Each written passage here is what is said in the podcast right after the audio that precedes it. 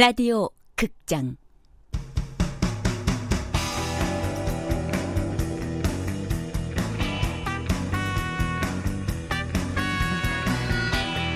서남여고 탐정단.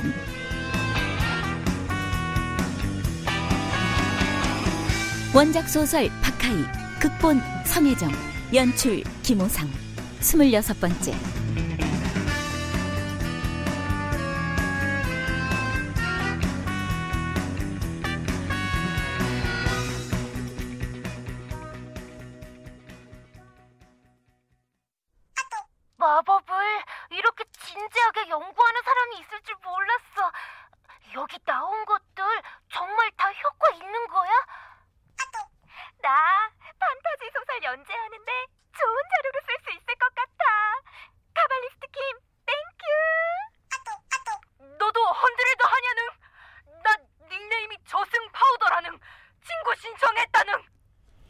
집으로 돌아온 하재는 쉼없이 이어지는 메시지 수신음에 정신을 차리지 못했다.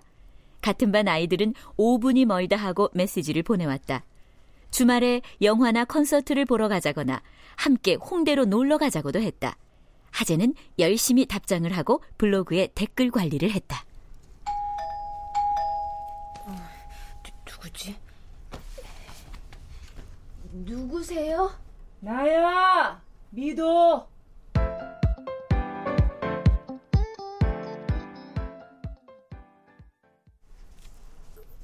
우리 집에 웬일이야?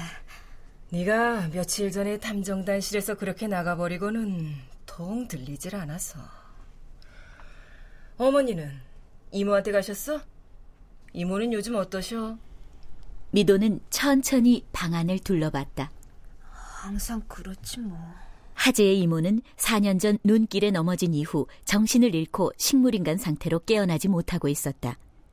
미혼이던 이모를 하재의 엄마와 외할머니가 간병을 하고 있었는데 하재가 사후 세계와 오컬티즘에 관심을 갖게 된 것도 바로 이모 때문이었다. 넌 2학년 올라와서 친구들 많이 사귄 것 같더라. 미도는 침대 위에 앉아 다리를 꼰 채로 건들거렸다. 하재는 그대로 고개를 숙였다. 미안해 대장. 난 정말 단 한 번만이라도 잘했어. 어?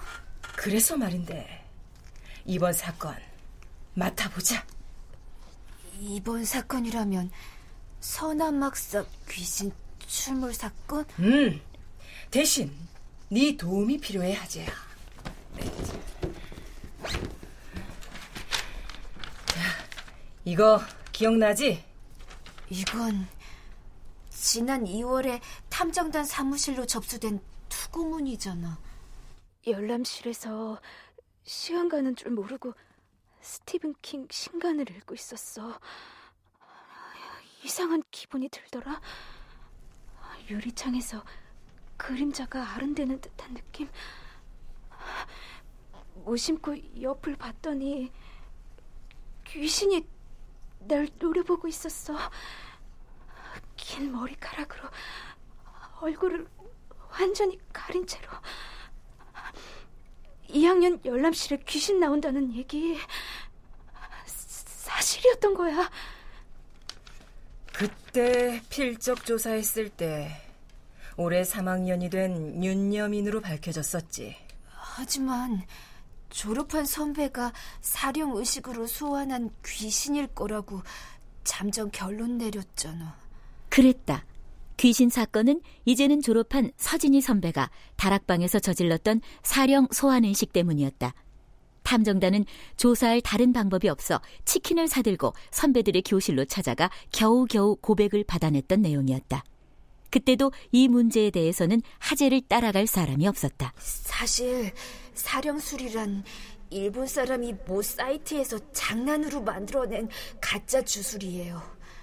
그게 우리한테 잘못 전파돼서 애완용 귀신을 기른다는 식으로 유행하더니 사령 카페까지 생겨난 거예요. 가짜가 아니라니까! 내가 불러낸 사령, 미선인 정말로 있어. 내 마음을 위로해주고 나의 수험 생활을 함께 해줬다고. 수능을 치르던 날에도 날 안아주면서 용기를 줬어. 내 친구 미선일 모욕하면 가만두지 않겠어! 채유리가 본 귀신이 미선일까? 학사에 있는 건 사령이 아니라니까. 뭐, 그게 어쨌든 상관없어. 우리가 지금부터 밝히면 되니까. 이제 기숙사를 출입하는 채유리도 있고, 우리 탐정단이 정식 동아리 인가를 받은 마당에 학교의 협조도 조금은 얻어낼 수 있어. 해보자, 이번 사건. 왜? 싫어? 함부로 건드리기엔 쉽지 않은 영역이라서. 아까 오기 전에 네 블로그 봤다. 좋은 일을 하면 좋은 결과를 낳고 아, 또 뭐라더라. 하여간 넌 지금 개인적인 욕심에 학교 아이들 모두를 속이고 있어. 인과율에 의하면 곧 해가 닥치겠지. 미도도 하지만 친구를 덮고 학교의 평화를 지키기 위해 너의 그 카발리스트 킴 지위를 이용한다면 어떨까? 선과 악이 적당히 상쇄되지 않겠나? 역시 미도의 전략과 지략을 따를 자는 없었다. 협상이 불리해지면 남의 약점을 쥐고 협박하는 건 누구도 따라갈 수가 없었다.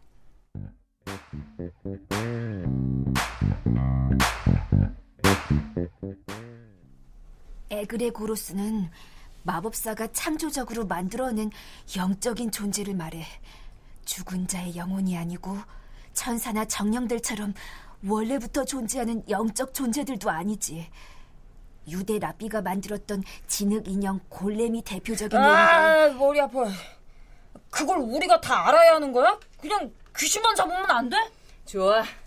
그 외의 것은 여기 자료를 참조하고.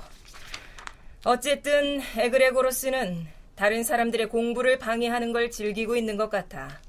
다른 사람이 공부를 하지 못하게 만들면 창조자였던 서진이 선배가 기뻐했을 테니까. 똑같은 행동을 서 선배가 졸업한 이후에도 반복하고 있는 거라고 봐야지. 아, 학사애들은 계속 귀신이랑 살아야 하는 거야? 안 교수 그냥 퇴사하라고 할까?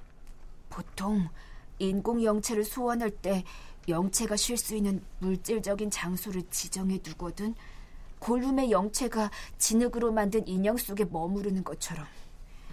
서진이 선배는 사령 소환을 다락방에서 이루었다고 했으니까 갓 태어난 에그레고로스는 다락방 물건 중 하나를 임시 안식처로 삼았을 확률이 높아. 어, 다락방 물건 중 하나?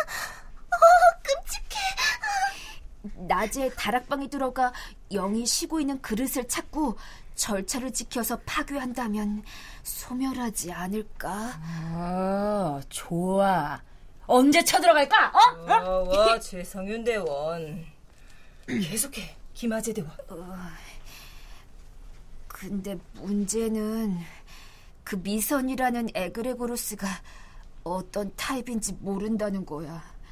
하찮은 astral 쓰레기가 응집된 거라면 좋겠는데 그게 아니라 강력한 힘을 가졌다면 우리 모두 급사를 맞을 수도 있어.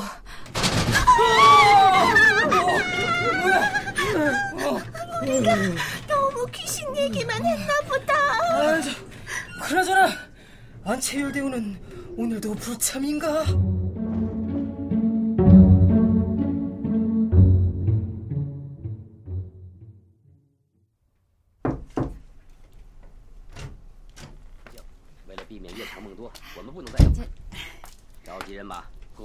선생님. 채율이 서남학사 관리자실 문을 열자 사감은 여느 때처럼 침상에 비스듬히 누워서 중국 무협 드라마를 보고 있었다. 텔레비전 좌우에는 CCTV 모니터가 한 대씩 놓여 있었다. 선생님, 저 오늘 하루만 집에 다녀오면 안 될까요? 채율은 탐정단의 성화에 더 이상 기숙사에 머물 수만은 없었다. 귀신을 잡아달라고 의뢰까지 해놓고 코빼기도 안 보이는 건 자신이 생각해도 양심 없는 짓이었다. 채열아, 솔직히 네 일은 아무것도 아니야. 작년엔 무슨 일이 있었는지 아니? 작년 일이라면 탐정단도 수집하지 못한 이야기였다. 채율은 귀를 쫑긋 세웠다. 올해 졸업한 강우림과 한설 선배 이야기였다. 모두들 깊게 잠든 시간. 서남학사에 울려 퍼지던 비명소리는 두 사람의 것이었지만 이들은 서로 다른 방을 쓰고 있었다. 처음엔 도둑 들은 줄 알았어. 근데 둘 다 무서운 꿈을 꿨다는 거야. 꿈속에서 눈이 없는 여자애가 보였다고 하고 침대 위에 있는 두 사람 목을 졸랐다고 하고 애들이 거짓말을 할 리도 없고 해서 종이에 그려보라고 했지. 자, 그걸 봐봐. 네. 사감은 각각의 그림 두 장을 채율에게 건넸다. 교복 하복을 입은 여학생의 얼굴에는 눈구멍이 검게 뚫려 있었고 흐트러진 단발머리에는 검은색 머리핀을 찌르고 있었다. 머리핀은 하얀색 진주알과 가짜 장미꽃으로 장식돼 있는 것까지 두 그림이 일치했다. 무엇보다도 두 사람 다 귀신의 눈만큼은 펜으로 꾹꾹 짓눌러 귀신을 봤을 때의 충격을 묘사하고 있었다. 그 선배들 어떻게 됐어요? 기숙사 생활은 잘했어요? 그래, 그 바람에 걔들이 성적이 왕창 떨어졌다는 거야. 아... 자, 이제 그만 올라가서 공부해. 응? 귀신보다 더 무서운 게 내신이야, 내신.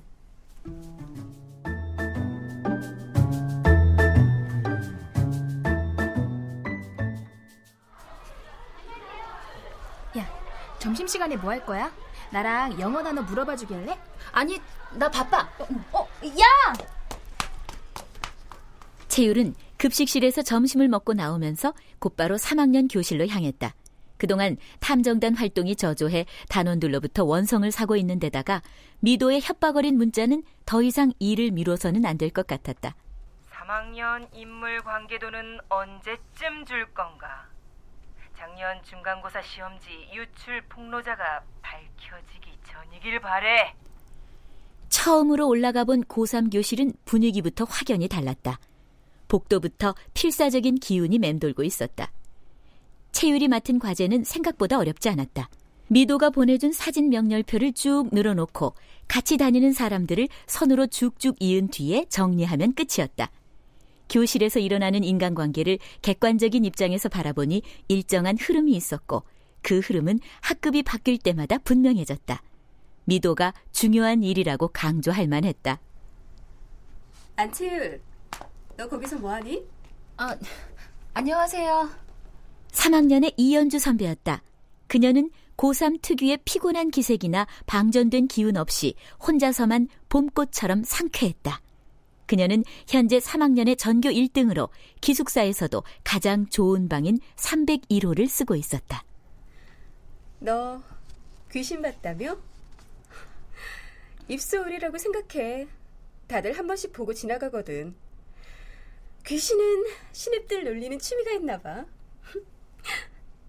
어, 근데 여긴 어쩐 일이야?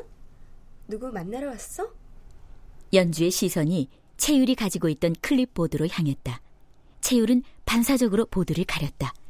연주의 눈빛이 호기심으로 가득했다. 무슨 수사 중이야? 혹시 귀신 사건? 어떻게 아셨어요? 네가 귀신을 봤으니까. 들리는 소문에 너희 탐정대 실력이 보통이 아니라더라. 선생님들 중에서도 칭찬하시는 분이 많던데. 선배님도 귀신 본 적 있으세요? 봤다기보다는 겪었다고 해야 하나? 귀신의 노랫소리를 들었으니까. 귀신이 노래를 불렀다고요? 응. 분명히 난 자고 있었거든? 근데 이상하게도 자고 있는 내 모습을 위에서 바라보고 있었어.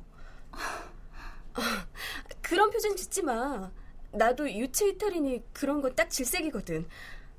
어쨌든 내 귀에 속삭이는 소리가 들렸어. 아무리 알아들어 보려고 해도 뜻을 이해할 수 없는. 아, 특유의 음조도 있었어. 네. 말이라기보다는 노래 같기도 했지. 뭐랄까, 연불과 프리스타일 랩의 중간쯤? 연주는 다시 생각해도 끔찍한 듯 미간을 찌푸렸다. 잘 버텨봐. 귀신 본 애들은 명문대 간다잖아. 그리고 한 번 귀신 본 애들은 다신 안 건드린대. 아, 정말요? 그리고 잘하고 있지? 우리끼리 얼마나 기대하고 있는데 네가 나나를 이길 것인가 아닌가. 다들 빅 이벤트로 이번 기말고사 지켜보고 있어. 네, 저 그럼 채율은 연주를 향해 미소를 지어 보이고는 가볍게 목례를 했다. 뒤돌아서 걸음을 떼려는 순간 연주가 채율을 불러세웠다. 3학년보다 더 중요한 게 2학년 때야. 이제 그런 잉여짓은 그만해. 그리고 이건 널 아껴서 하는 말인데 연주는 주위를 한번 돌아보더니 입을 열었다. 널 진골감이라고 생각하는 애들은 아무도 없어. 나나 정도는 얼마든지 이길 수 있을 거야. 일단 시험만 잘 쳐. 2학년 성골 중 하나가 이번에 조졸이거든. 성골 자리 하나가 빈다고. 연주는 그 말을 끝으로 교실로 들어가 버렸다. 채율이 3학년 5반을 돌아서 나오는데 복도 유리창에 사람들이 잔뜩 달라붙어 있었다. 가까이 다가가 보니 운동장에서는 지금까지 없던 풍경이 펼쳐지고 있었다.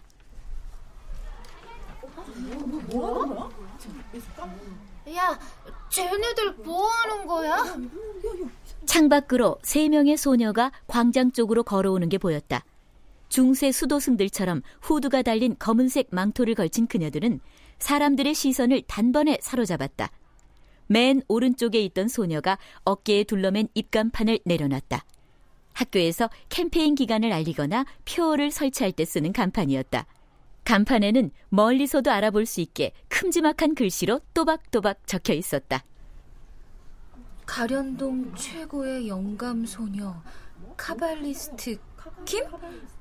마음을 읽어드립니다. 단돈 3천 원? 검은 후드 로브를 입은 세 소녀는 바로 성윤과 하재와 예희였다. 당신의 과거를 맞춰드립니다. 현재 고민을 상담하세요. Kabbalist 킴입니다.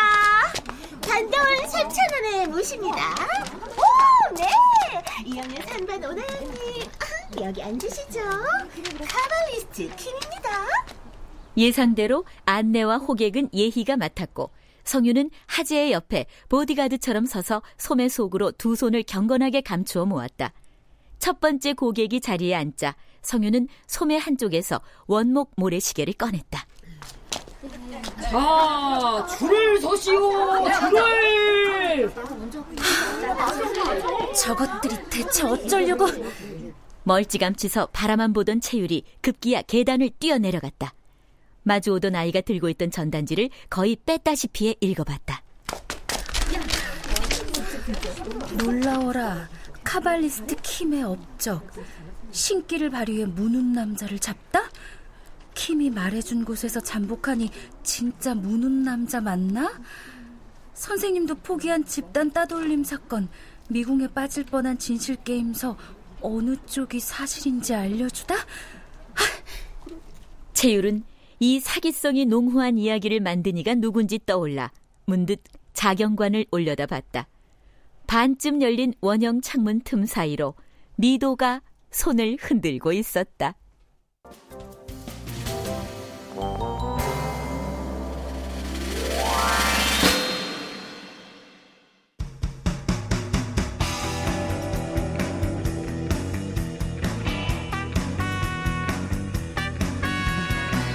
라디오 극장 서남여고 탐정단 박하익 원작 소설 성혜정 극본 김호상 연출로 26번째 시간이었습니다.